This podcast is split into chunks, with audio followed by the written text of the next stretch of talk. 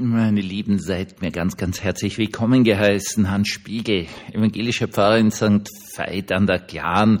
Und an diesem ersten Adventssonntag habe ich keinen Gottesdienst gehalten. Nein, ich hatte das unglaubliche Vergnügen und den Luxus, heute einfach nur einen Gottesdienst zu besuchen, weil der Lektor der Gemeinde, der Philipp Nowak, äh, heute den Gottesdienst gehalten hat. Und also Lektor ist das, was in Deutschland ein Predikant ist, wenn ich mich nicht ganz täusche. Und wir haben da hier Gottesdienst gefeiert und ich bin da drinnen gesessen und es war einfach nur total schön. Voll relaxed, total wohltuend. Philipp Nowak macht es sehr, sehr, sehr gut. Ich, ich habe wirklich was mitgenommen, äh, sowohl von den Gebeten als auch von der Predigt. Und es war einfach total schön. Einfach total schön. Jetzt musst du auch noch äh, vorstellen, dass St. Veit an der Glan eine Besonderheit hat, die wirklich nett ist. Am Sonntag ist es hier sehr, sehr ruhig. Es haben kaum äh, Gasthäuser offen. Ich weiß gar nicht, ob überhaupt eines offen hat und nur ein Kaffeehaus, soweit ich bis jetzt rausgekriegt habe. Das heißt, es ist einfach ruhig. Es ist so, wie ein Advent sein soll. Und äh, so in diesem Gottesdienstlichen habe ich dann so meinen Tag verbracht, so schwingend und froh und wohlgemut und mir geht's gut und alles ist schön und so weiter und so fort. Und dann habe ich einen Fehler gemacht. Und der Fehler war, dass ich dann mir trotzdem die Nachrichten angehört habe. Und jetzt musst du schon sagen, ja, fein ist es nicht.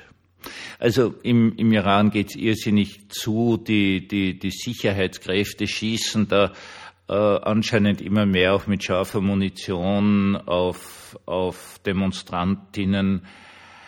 Äh, in China gibt es glaube in Shanghai ist es, ja doch, es ist in Shanghai Massendemonstrationen gegen die, die Regierung und den Xi Jinping oder wie man ihn wirklich aussprechen mag, also den, den Oberguru, den die dort haben.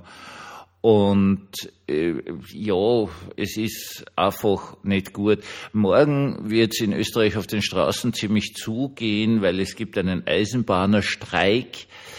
Äh, den ganzen Tag von 0 bis 24 Uhr stehen alle Züge mag jetzt auch für deutsche Zuhörer interessant sein, die gerade äh, mit einem Nachtzug nach Österreich fahren wollen. Da werden sie leider Pech haben. Das wird wahrscheinlich am Grenzbahnhof wird der Zug stehen bleiben. Wie die das dann handeln, weiß ich nicht. Und äh, ja, muss das sein? Muss das alles sein? Also, dass, dass, dass sich auf die Dauer die Menschen, vor allen Dingen die weiblichen Menschen, sogenannte Frauen im Iran nicht unterdrücken lassen werden, das muss doch jeden halbwegs vernünftigen Menschen klar sein. Und dann mit dem bläden Dirche umrennen und absolut keine Rechte haben, das kann doch nicht auf die Dauer klappen. Das geht doch nicht. Ja, ich weiß schon, es verdienen genug Leute mit. Natürlich. Das ist ein Unterdrückungsregime und die verteilen viel Geld. Deswegen scheitern auch alle Diktatoren Touren äh, innerhalb relativ kürzer Zeit äh, finanziell, weil du ja deinen Handlangern irrsinnig viel Geld geben musst, damit sie deine Handlanger sind. China natürlich dasselbe in Grün. Ja, wenn du da zum Staatsapparat und Unterdrückungsapparat gehörst, dann hast du einfach ein leichteres Leben. Dann gehen deine Kinder bessere Schulen oder dürfen studieren oder so irgendwas. Das ist schon klar. Und der Mensch, der Mensch lässt sich einfach durch solche ganz einfachen Tricks ja, auf die Seite ziehen und irgendwann einmal wird er dann auf Befehl gewalttätig. Zu Weihnachten 1914, gerade in, im belgischen Frontabschnitt. Es ist zu etwas ganz Tollen gekommen.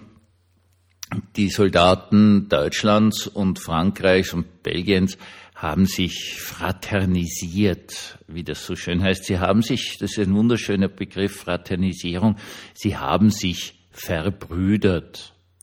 Es ist nicht geschossen worden, die Leute sind aus den Schützengräben rausgekommen, waren vielen Stellen nicht überall, aber an vielen Stellen haben miteinander Weihnachten gefeiert. Alle in der gleichen Scheiße, um das einmal deutlich zu sagen, getrennt von ihren Familien in der Dauernbedrohung, erschossen zu werden oder zumindest verwundet. Ja, äh, kämpfend für Situationen, die sie schlussendlich eh nicht verstanden haben. Und da ist den, den Wichtigen auf beiden Seiten dann ziemlich die Angst gekommen und sie haben alles nur Erdenkliche unternommen, wie also äh, äh, Verbände nach hinten nehmen, neu durchmischen und so weiter und so fort, damit äh, das nicht weitergeht. Fraternisieren, verbrüdern, verbrüdern und keiner hat auf den anderen geschossen. Ja, natürlich mit Todesstrafe bedroht gewesen, damals sich mit dem Feind zu verbrüdern. Und das sagt ja sehr, sehr viel aus, wie leicht es eigentlich wäre, Frieden in dieser Welt zu haben, wenn die, die Waffen haben und die, die keine haben, jetzt also Iran und China, sich schlicht und ergreifend verbrüdern würden, dann wären die Geschichten einfach erledigt. Und es ist so meine ganz große Hoffnung, dass wir dieses Verbrüdern, Vergeschwistern, man muss es ja heutzutage natürlich gendern, ähm, dass das vielleicht mal um sich greift. Bis hin zu solchen Sachen wie Gehaltsverhandlungen von Eisenbahnern, äh, dass die eine und die andere Seite aufeinander zugeht und versteht, versteht, warum die und wie und wo können wir einen Kompromiss finden, mit dem beide nicht gleichzeitig zufrieden, sondern zumindest gleichmäßig unzufrieden sind.